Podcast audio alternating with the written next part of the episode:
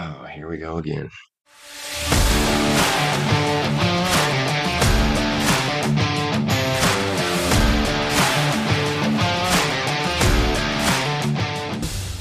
Hey, everybody, here we are again. This is uh, your two dad, uh, I guess. It's just me this time, and I'm here with my guest. Once again, we are going interview time. We have Mark Phillips from Australia. He is the host of the Mixtape podcast. He's a dad as well. We're going to ask him a few questions today. And uh, if you wanted to just go ahead and give a quick introduction, just uh, whatever you wanted to share about yourself. Yeah, sure. So, um, yeah, my name's Mark, as you said. I've been living here in Australia since 2010. Um, prior to that, I lived in uh, Essex, just east of London, in in England. Um, my both my children were born in Australia. They're both Aussie kids. Dexter is ten. He'll be eleven in August, and Vivian is seven, and she'll be eight in October.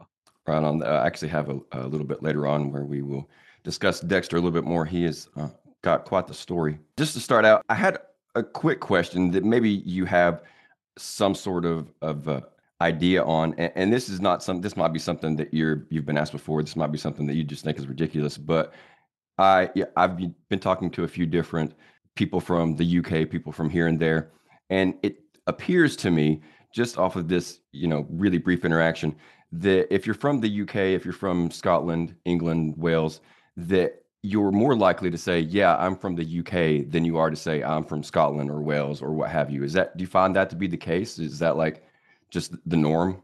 Yeah, I think um, when you're talking to someone from overseas, from outside the UK, um, that is that is the norm um, because it's easier for people. Like if you said to your average, you know, American that you know maybe not now because Wales is quite popular in America now because of the uh, Ryan Reynolds uh, TV show. But if you say to someone in America that I'm from Wales or I'm from Scotland, they might not know where you mean. But if you group it as a, you know, I'm from the UK, everybody knows do you know what I mean? That where where that is geographically and, and what goes on there. So I think that's probably the reason why.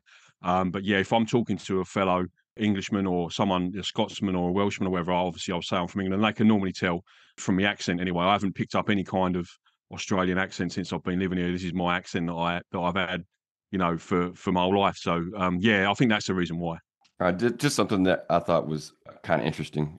I was a little bit curious about. So typically we start off with just some random and uh, very general geographic questions because I try to find, I try to build my questions off of what I find from your just a brief glance at your Facebook profile, and typically you give out yeah, sure. uh, where you live, and sometimes that's not been updated. We had one guest that I was asking him a whole bunch of questions about Auckland. He was like, "Oh, I don't, I don't even live there anymore." So if if that happens to be the case in this particular instance, I do apologize, and we can move on to to the next one. But Facebook says that you were originally from Grays Thurrock, Forgive me if I'm pronouncing that wrong. That's actually the, uh, it's labeled the second safest major city in Essex. Do you happen to remember any kind of crime growing up? Is that, does that kind of jive with, with your experience? That's quite funny. Second safest in Essex. Wow. That's not really much of an accolade. I'll be honest, because Essex in general is pretty pretty rough. There are some quite nice areas. Thurrock is is a very, very much uh, working class town. There's a lot of industry. Um, the next town across Tilbury is a big major uh, shipping port um, where boats come up the River Thames um, and dock there. Um, that's where I did my apprenticeship when when I was a young man. And um, yeah, it is very working class. Crime wise, yeah, uh, no better or worse than than anywhere else I've lived. Maybe slightly worse. Yeah, I, I, second safest in Essex. That's that's bizarre. I didn't even know that that, that sort of uh, league table existed. But yeah, no, it's it's not. I didn't feel uh, unsafe there, or you know, like I, you know, there was you know um, much crime around me at all growing up. No, not at all. Uh, it's interesting that you make note of the fact that it is a, a working class town because I really do get the. I was looking at pictures, and you really do get the vibe of of Pittsburgh or like a city from Russia. Like they did not yeah. concern themselves with going outside of the norm or outside of of what they needed for architecture and things like that. They it's really just this is what we needed for a hospital and we just built a building there and, and you know along those lines yeah yeah a lot of the industry runs along alongside the river thames Um, so a lot of the industry that's linked to Essex is is river based. Like you know, there's a big, a massive like sort of along the river. You could sort of follow the river along Essex, and that's where all the major sort of industry is going up in towards London. Um, but the northern parts of Essex are quite nice and green and pleasant land. There's some quite nice areas, and uh, Rod Stewart lives in, in, Essex. He's got a place just just in Essex, and um, Russell Brand is from Essex um, from Grays, uh, precisely. Yeah, he was in my sister's class at school. Uh, is that a point of pride in the area, like that he is from there, or or did you just not? Very much so. Right on. There was a, a the, yeah. another gentleman I talked to. He was from Louth, and there was a few famous people from his area. You know, not like world famous, but generally famous. And he just wasn't really concerned. Like that didn't, you know, affect him that they were from there or not. So interesting that yeah. you guys do take that as a as a matter of pride. So mm, I think I think on. with with Russell, sorry, with Russell Brand, I think that he gives people something to aspire to. Do you know what I mean? He's very much a, a self improvement kind of. I won't want to use use the word guru, but you know, um, advisor. Like you know, that's what he does. He's very much about self improvement, and he's very philosophical about Grays and growing up in Grays and what it, what it was like for him. And he and in people who live there now understand that you know that uh, he's he's one of our people sort of thing but he's he's made it out like he's he's got away from it, like he's escaped, and you know he's made something of himself. And there's there's always you can aspire. So I'm not saying Grays is like a hopeless town, but people can look at him and see that it is possible. Do you know what I mean? To to uh, improve like that and, and get somewhere, you know, in life rather than staying in the same town, living in two or three miles away from where you grew up as a kid. And you know, obviously with me moving overseas and stuff like that, it's a similar sort of way of thinking. I always wanted to get out and get away. Right on. I remember I read his first autobiography and I was pretty much a fan ever since then. So we're going to jump across quite a bit of distance and move on to Perth. I just learned that you get, well, I say you guys, I don't know if you actually consider yourself a, a full member of, of the Perth population at this point, but apparently they are referred to as Perthlings. Have you heard that before? I've never heard that phrase before. No one in Perth uses that expression. No, not at all. No. Okay, it gave the uh, the sense that it was something maybe that you were a bit more open minded there, that you uh, weren't as uh, conservative in your in your thinking. I got the feeling that maybe like there was quite a bit of I don't know. This is just based off of off of the the term itself, but maybe there's like a big UFO community there, things like that. That you know, you guys um, just aren't afraid to look into the things that that interest you, as opposed to just following the the uh, status quo. I don't think so, that's exclusive to. Go ahead. Sorry, I don't think that's exclusive to to Perth. I think Australian people in general are pretty sort of liberal and um, open to to ideas like that. Yeah, for sure. I don't think it's a Perth specific thing. I think it's Australia in general.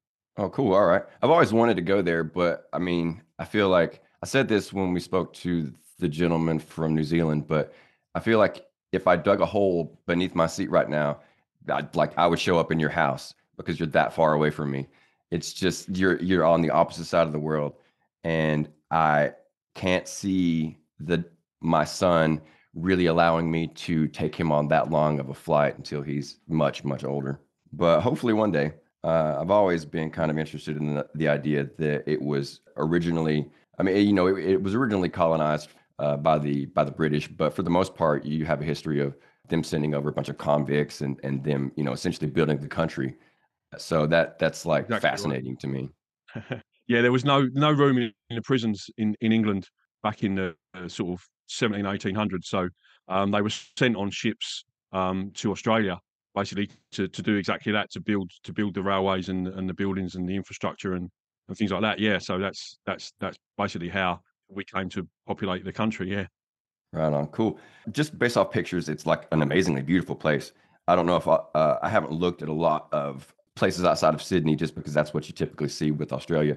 But if all of Australia looks, you know, well, I know that there's a lot of bush and a lot of desert y type of uh, environment. But if all the cities look like Perth, then you guys got it going on. It's uh, ranked as one of the world's most livable, quote unquote, cities. And uh, Melbourne actually beat them last year. Is there any sort of competition between Perth and Melbourne? Huge huge competition between between it's it's it's not specifically Perth and Melbourne. It is a little bit, but it's East versus West is is is um is really the sort of um the rivalry. But Melbourne is the climate there is a little bit more seasonal, so they they have more like the four seasons. Whereas in Perth, it's normally just really hot or not quite so hot. Um, is basically is how it rolls, but it's actually quite cold at the moment.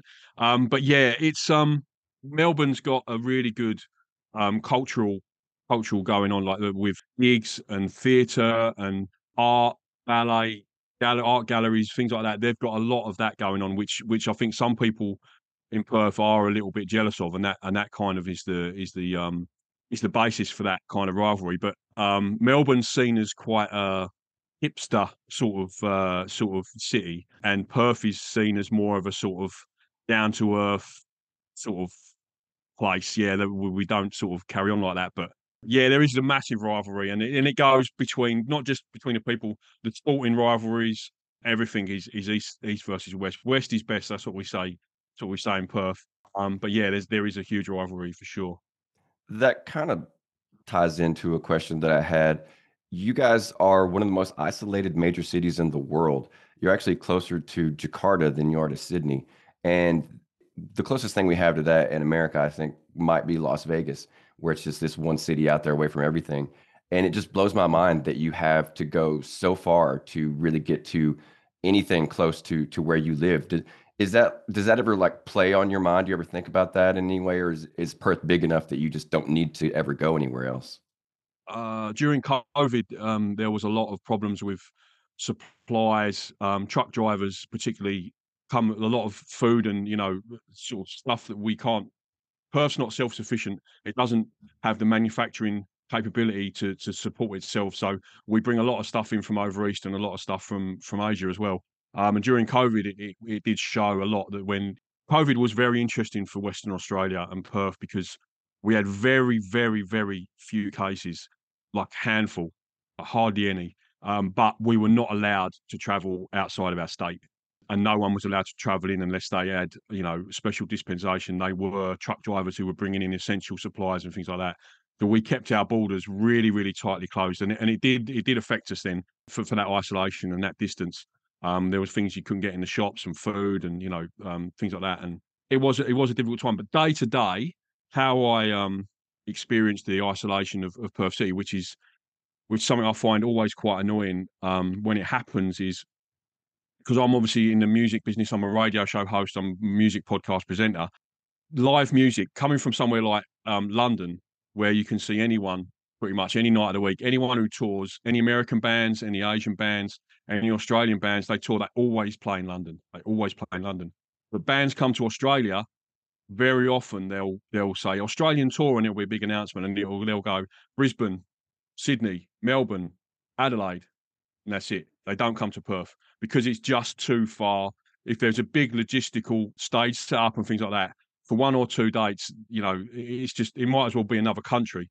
Um, like you say, we're closer to Jakarta than we are to to Sydney. Um, I think Adelaide's our nearest, might be our nearest um, a major city. But yeah, that that's how it, uh, it, it I experience it is is the isolation is for that reason. Um, the bands just just don't want to come here, or sometimes they do, um, but it's it's very few and far between and it gets quite annoying, I'll be honest with. I bet. Yeah, I remember it was similar to that when I was in Hawaii. You just couldn't get anybody that wanted to go out there. I'm a little bit concerned with the fact that I may have set us for just an hour time limit, and I had some more questions about Perth and and just random stuff, but I don't want to take any more time away from talking about you specifically and and what you have going on Okay. because that's really what the the show is about in these interview segments is is the guest your lives and and you know whatever you might have to promote and you know you're an older man you've got a lot going on you've said you've got at least two jobs but what i really want to talk about uh, first just just in case we kind of run low on time is tell us tell us about dexter because this kid seems like way tougher than me and i don't know Yeah, how him and yeah. you have done it It's he's an inspiration. on Yeah, he has. Um, and and I and I credit his his mum as well. Obviously, we're we're no longer together. We're not married anymore. But I, but I I will always credit his mum with with with a lot of that as well. But basically, Dexter was born. We'd planned a natural birth. That's what my ex-wife wanted was a natural birth for Dexter. Um, she was very pro natural birth, and we went to see an obstetrician privately instead of going through the through the normal sort of um, public system So we thought we were getting the best possible care that we we possibly could, and we would get the best possible chance of a, of a natural birth. Cut a long story short, uh, our obstetrician went away on holiday, and we had a standing obstetrician. At this point, um, I should probably mention as well, I was working away from home at this point, a week on, a week off. So I was away in the mine site for a week, and then I was home for a week. And on this occasion, my my ex wife went for a checkup with the standing obstetrician, and he decided that she had high blood pressure. Um, he gave her an internal examination, and then he took her pulse and said, "Well, your pulse is a bit racing," and she was like, "Well, you've just, you know, given me an internal examination. I don't know you from a bar of soap. Like it's going to happen." Um, and then um, he basically diagnosed her with with onset of preeclampsia, which is a condition that pregnant women can suffer with high blood pressure, and it can be very, very dangerous. So he admitted her to to the private hospital on the Friday, and I'd the mine site I was at. You can fly in and out Monday to Friday. There's no flights at the weekend, and I knew she'd gone in to see this obstetrician. I said to her, "If you need me to come home, you need to let me know by like four o'clock Friday so that I can get on a flight and come back." Um, and four thirty, she rang me and she said she was in tears and she said, um, he's told me he's going to do. Uh, this is always the thing that, that, that puzzles me. He's going to do an emergency cesarean tomorrow afternoon. So straight away, I thought, well, it's not an emergency if it's tomorrow afternoon. Do you know what I mean? And I, I, I still, we never really got to the bottom of of what the the justification or reason was for the emergency cesarean. We very much feel that she was coerced and um, railroaded into it when it was not necessary. But at the same time, when a when a medical professional tells you that you're putting your child, your unborn child's life at risk, you just you just go along. You just say yes. Do you know what I mean? Because he's more qualified than, than, we are. Exactly right. Um, so I remember I did manage to get home. I, I had to drive about 200 kilometers to the nearest town where I could get a flight from, and I managed to get home about an hour before she went down um, for the cesarean. Incredibly traumatic time, traumatic birth. Dexter was born by C-section, and he was not breathing when he was born, so he was resuscitated in the delivery suite while while we were there. He was then taken to in the humidicrib, which is the, the little crib that, that, that, he was five weeks premature as well, by the way.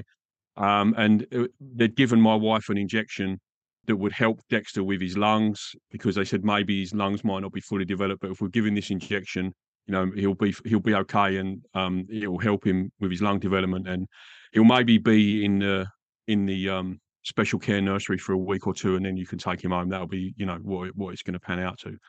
Um, as it turned out Dexter um, and I remember looking at Dexter when he was born. Once they'd resuscitated him they allowed me to cut the cord while they were sort of stitching up my ex-wife and they allowed me to cut the cord and they turned him over.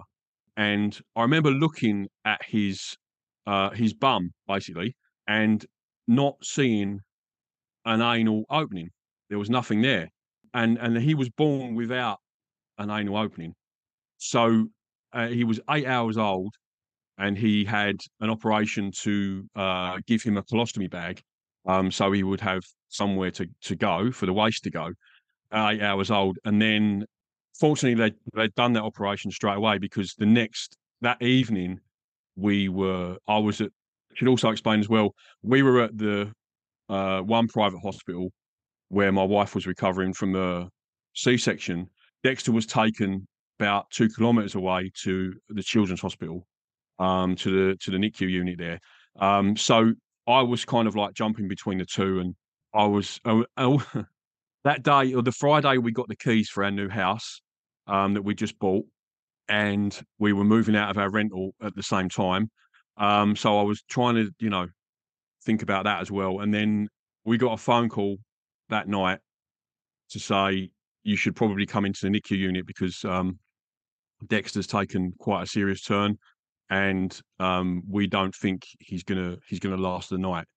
So we we went in um, and he was he was now suffering with with something called um, PPHN, which stands for persistent pulmonary hypertension of the newborn, which is basically when you're when you're in the womb, um, obviously you're not breathing oxygen, right? You're just you're, you're in the womb, but when you're born, there's a valve in the flap in your heart that that opens and allows the blood flow, the oxygenated blood, to flow around your lungs which allows you to breathe.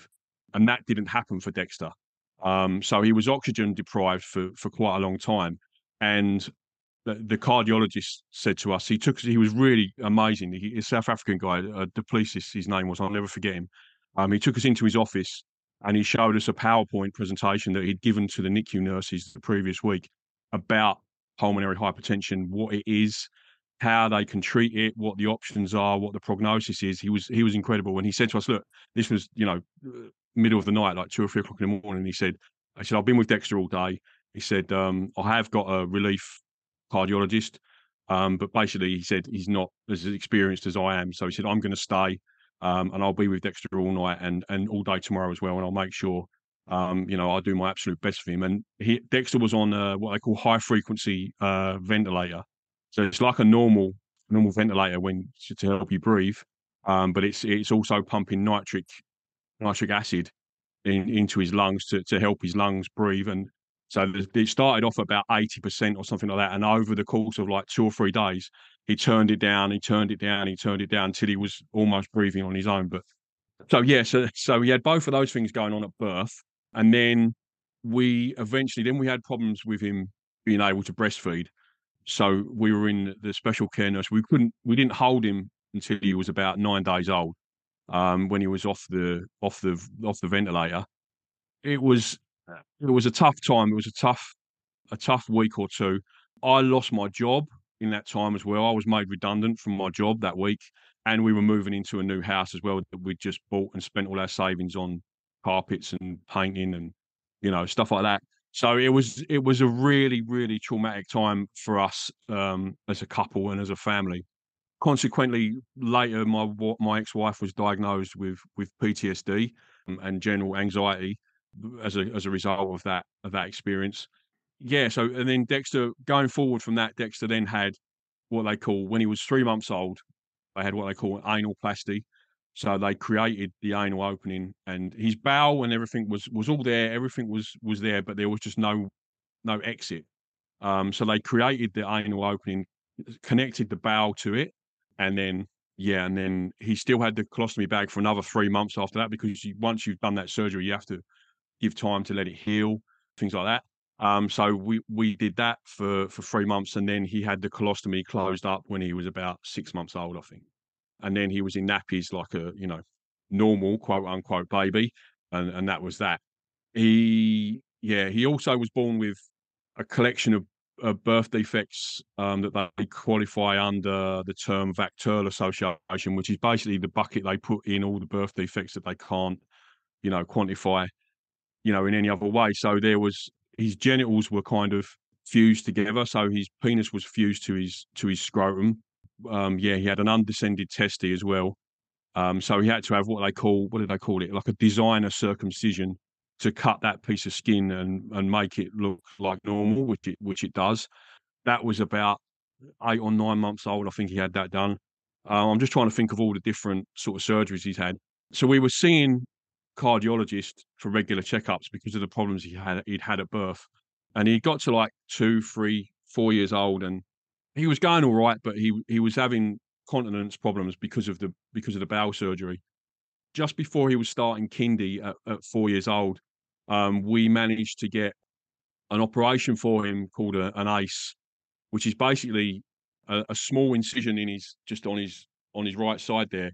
Um, and what you can do is um, you can you can attach a catheter to it. It goes in inside his tummy, and you can hang a, a bag of like a drip bag but it's just saline solution and literally soap, Castile soap, like natural Castile soap. And you hang that up and you put you insert that in the in the hole, and then he sits on the toilet for, you know, half an hour, forty five minutes, and and that flushes out his his entire system. So he's not constantly soiling his underwear and having accidents and you know things like that. We wanted to get him, you know, we didn't. We were very conscious of the psychological impact of him being at kindy and being at school and constantly having accidents and soiling his his underwear and things like that and being teased about it and things like that. We really sort of thought long and hard about the, the psychological, mental side of it for him um, and what he was going to be going through. So before he started kindy, we, we, we had that operation, and that was a success. That worked really well, and just every year he was having a checkup with the cardiologist about his heart, and it was always a routine thing. They'd do the the scan and everything, and they'd go, "Okay, yeah, we'll see you next year, not a problem." And then this one year, um, when he was four years old, he went in for his routine scan, and it and it wasn't that outcome. It was a serious. Um, one side of his heart was enlarged a lot more than the other because the blood flow wasn't quite wasn't quite right in his heart. He had two holes in his heart, which we'd been told would heal up on their own as he grew up and got older, and, and that wasn't the case. They weren't healing up. Um, so we took him in for that scan, and then, or my ex-wife took him in for that scan, and then two weeks later, um, he was taken in for open heart surgery um, to to repair the two holes in his heart. That was, uh, as a dad, that was that was one of the, the toughest moments because I know what the operation entails. Right, I know they're gonna they're removing his heart from his body and they're to put it on bypass while they do the repairs. And so I know exactly what they're to do. And I remember we were in the waiting room for him to go in for surgery, and um, we were trying to really sort of play it down, and so he didn't pick up on on our anxiety and our worries and, and things like that, just to try and um, you know ease things along. We took Lego in for him and stuff like that to do to keep him occupied because he can't eat either all day before surgery, so he was he's a four year old boy. Do you know what I mean? He's, he's, just yeah, it was really difficult to for that side of things. And I remember asking him. Only one parent is allowed to to to go into the what do you call it the the pre-surgery. I can't remember the name of the, room now, but the pre-surgery room where they go in and give you the anaesthetic before they take you into theatre. Only one parent was allowed to go in, and I asked him, "Who does he want to take him, mummy or daddy?" And I remember looking at my ex-wife, and we were both thinking, "Don't let it be me, please. You know, don't let it be me." And he he was looking at me and he said, "Mummy," um, and I looked at my ex-wife and she just went. So I said, "What about if Daddy takes?" And he was like, "Okay, yeah." So I took him, and I remember carrying him down that corridor. I remember it like hyper detail of, of that. I remember there what was on the TV when we were walking past. I remember the smell. I remember the the color of the floor tiles. I remember the the posters on the wall. Like everything. That moment was just like so deeply um, ingrained in my mind. And um, that um, the amount of surgeries that he had at that point, he was very traumatized by the the anaesthetic mask that the, the children have to wear when when they go in for surgery. I had to physically restrain him while they put that on him. That was that was one of the the hardest things I've ever had to do. Like those moments, and and I and I, I look back on that now, and I think anything that, that anything that challenges me in life, I think if I can do that, if I can get through that, I can I can I can handle anything. Not not a problem. Do you know what I mean? That was hands down one of the hardest moments of my life. As it as it turned out, he he came out of the surgery well, and um, yeah, he's been he's been sort of heart wise, he's been fine. Um, he's had annual checkups um, every year since he was four. He's 10 now. And um, about six months ago, he had his last checkup and they said, we don't need to see you anymore. You're fine. So that was that was brilliant. Um, that was that was a really a really big win. In between that, when he was in, I don't know how your your your years your school years go like grade, don't they? Like grade one, grade two, grade three. So I'll do it by age. Um, so he was he was six years old that was it was year we call it year one. I guess you call that grade one.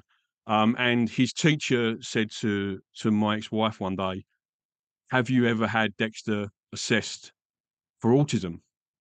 And he'd had a few sort of behavioural problems that we weren't really sort of aware of. We sort of were, but he had been touched upon briefly. We'd skirted around it when he was a lot younger, but I think we both kind of knew that there was something a little bit different about him, but not you know, we didn't want to acknowledge it because I think there was so much other stuff going on.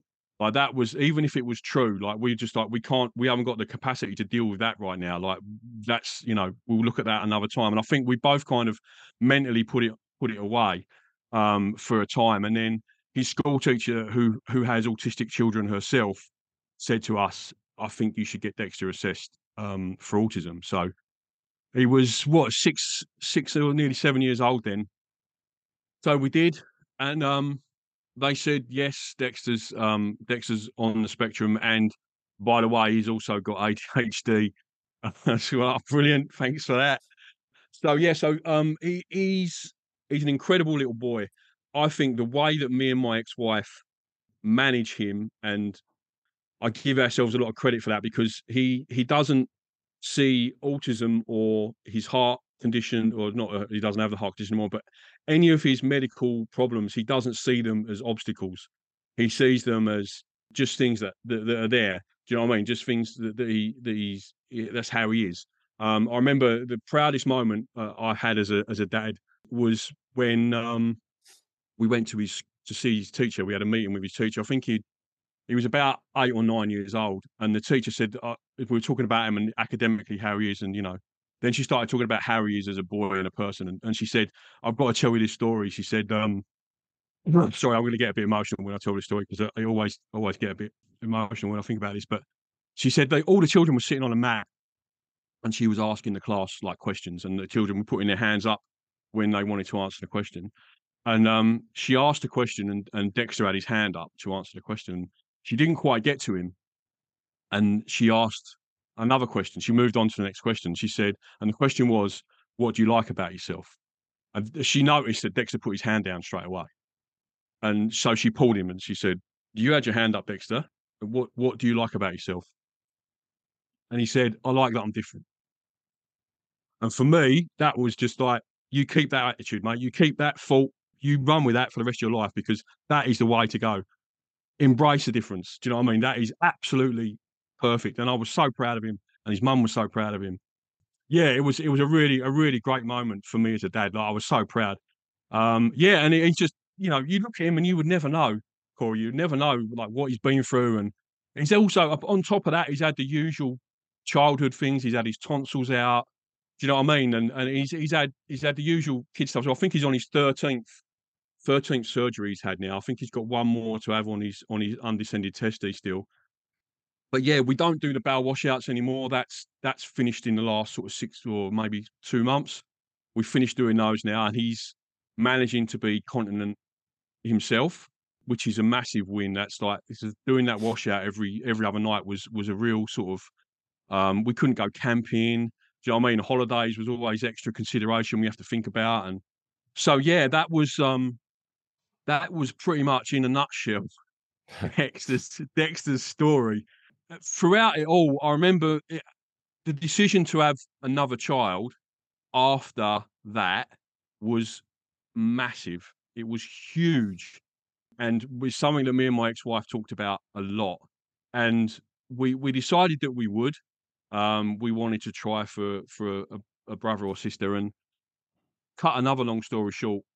Vivian was born um, in 2015, and I think that um, for me, uh, uh, and I hoped as well, my ex-wife, it was Vivian was a natural home water birth, which to to have a natural home water birth after you've had such a traumatic cesarean is it's one of the most amazing things I've ever seen someone go through or experience as, as far as my ex-wife. It was just the strength of character she showed like during that time was was unbelievable. And you know, we're divorced now, and you know, we have our ups and downs and things like that. But uh, that that remains like one of the one of the most amazing things I've ever seen anyone do. The moment Vivian was born, it kind of wiped away. Like everything was written on a whiteboard. Do you know what I mean? That we'd gone through Dexter, and it's like someone just that's it, closure. Do you know what I mean? That was it was amazing. I worried that because Dexter had been through everything he'd been through, when my ex-wife was pregnant with Vivian, I worried that I wouldn't love her as much as I love Dexter because of what he's been through and everything he's had to overcome. I I, I did worry that I, am not going to. How can I love another child as much as, as I love Dexter? Like, and and then she was born, and it was just like, what was I thinking? Of course, do you know what I mean? She's an amazing little girl, and she's very confident, forthright. Yeah, knows what she wants in life at, at seven years old already, and yeah, she's. I, I try very hard. We both, me and my ex-wife, again, we think a lot about the the psychological impact, not just on Dexter, but on her as a sibling, in terms of attention because Dexter, especially when he was younger, used to get loads of attention and hospital appointments and talking about him and conversations. And we were really conscious always of not of Vivian feeling like excluded and and lacking in attention because because Dexter does get all that attention. So we worked really hard on you know, and we still do now, even when we're divorced, on one-on-one time with with Vivian especially because we don't ever want her to feel sort of pushed out or start resenting Dexter for his you know eh, you know for that side of things.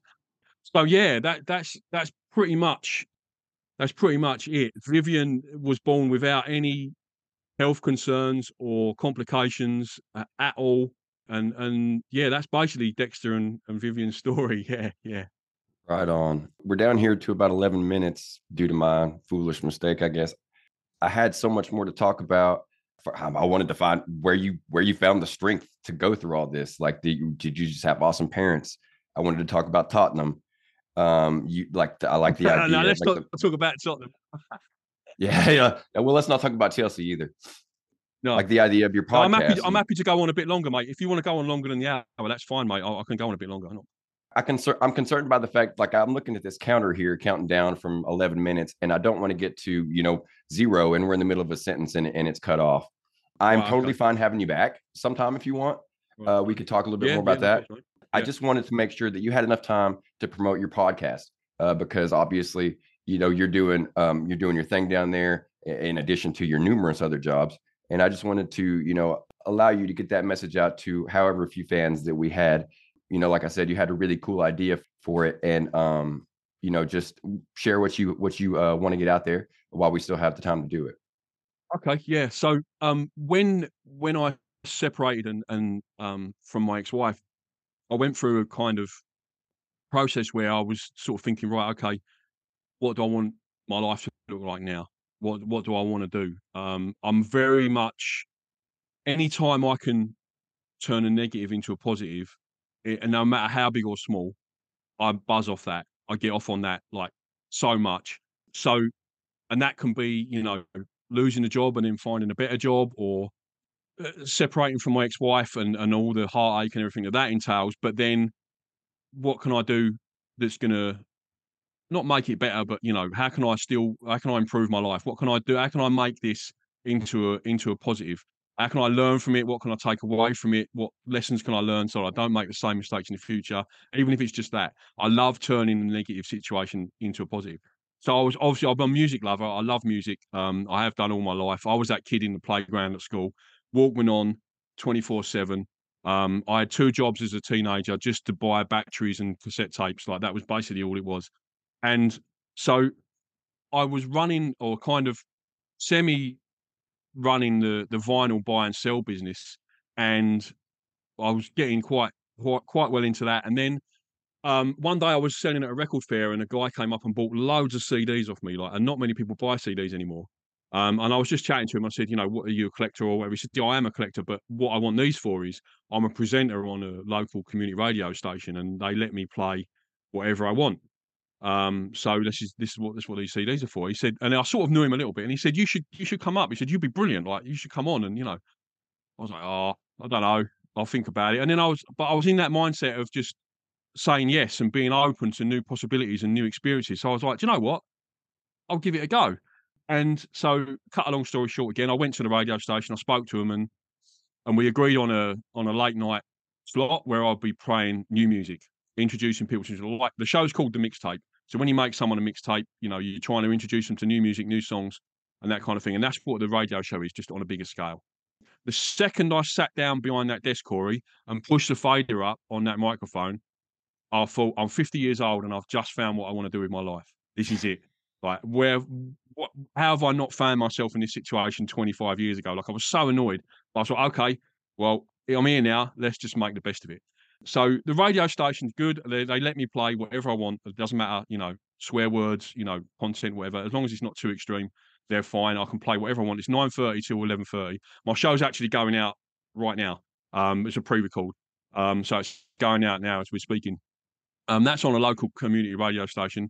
I get a lot of local bands on the show and play them and give them a lot of exposure because it's very difficult for bands that don't have a record deal to get radio play and things like that. So about 45 minutes of my show usually is dedicated to local Perth based bands and WA bands.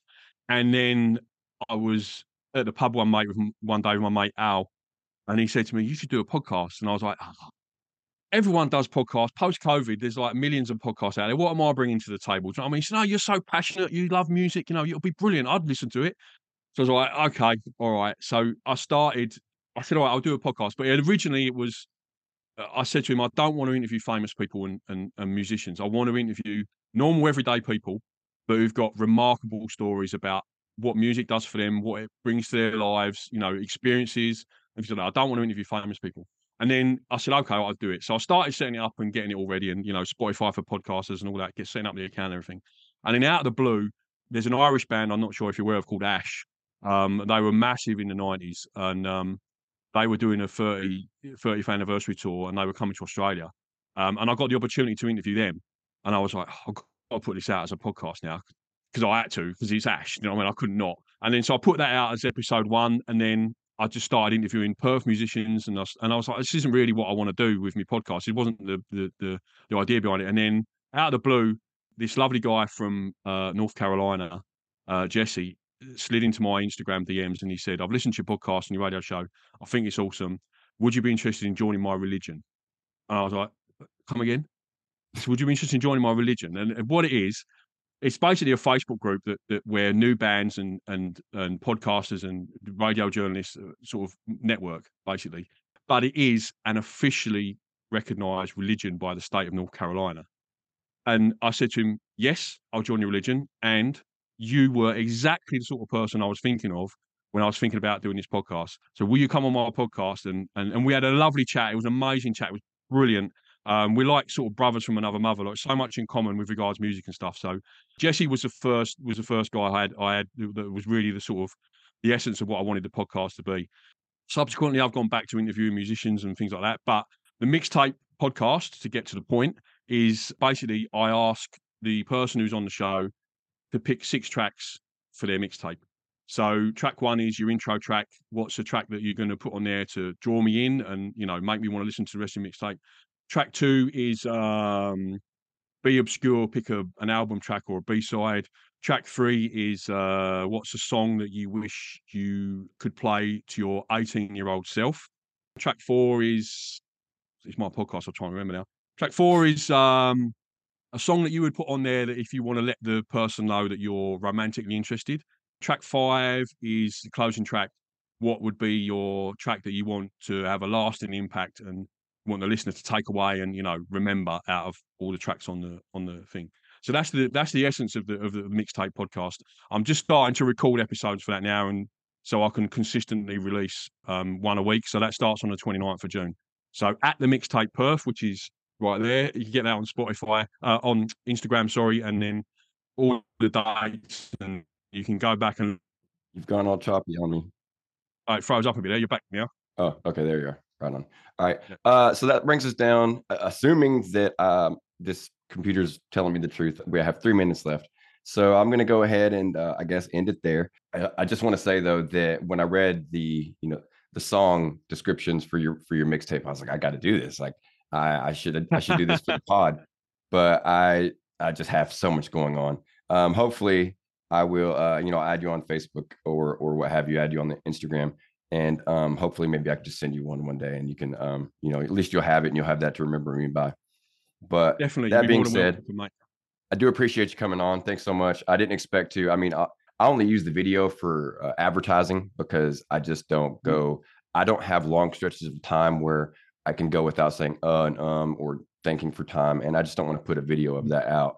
So it's really just for advertising on TikTok and what have you. I will mm. uh, hashtag you when I do that. So it may be that you will mm-hmm. see that pop up. I'm on Instagram too, your two dads. So it may be that you will uh, see that come across in some way, shape, or form. But I, I, you know, thanks again for coming on. I didn't think that I would spend, you know, 15, 20 minutes of it crying my eyes out. But, you know, hey, that happens. I was glad to to hear your story. And it was like Thanks. I said, I feel like you have so much more to say. And I really regret I've never I have had interviews before and never had to to change the time to reflect anything different. But this time it's made a big deal out of, hey, you have a minute and 30 seconds left. So, like I said, I don't yeah. want to cut us off in the middle of something. Uh, Anytime you want to do part two, Mike, just just let me know. Yeah, right on. Yeah. I, it's really cool how everyone I've talked to, I've been like, like I could talk to that guy again. And I'm typically like super socially anxious and not very big on talking to strangers. Like that's just not my thing. So this mm-hmm. podcast has really yeah. been about, you know, at least partly getting me out of my uh, comfort zone and really getting me to to you know yeah. meet new people and, and learn new things. So and you and you definitely helped a lot with that today. You are Thanks, a stronger it, man. man than me, Mark Phillips, and I hope that if I can be even close to your level one day, then then excuse me, I'll be good to go because my son is you know he's not experienced half the stuff that you God nearly the stuff that your son has, and mm-hmm. I just worry about him all the time. And to think that you've had to go through what you went through is just it's just insane. And I, I applaud you. You are a man among men. We do a, a thing sometimes called Dad of the Week. And if we ever get back to our regular episodes, you're going to be my dad of the week for whatever week that is. Thanks, Mike. So I appreciate it. once it. again, hey man, thank you so much, and uh, have a good uh, have a good time out there in Perth. Uh, well, I guess it's nighttime today, so uh, for you, but uh, have a good you know uh, rest of your week, and thank you so much. We'll talk to you hopefully again sometime. Cheers, Corey. Thanks a lot for having me, mate. I really appreciate it. Good luck, mate.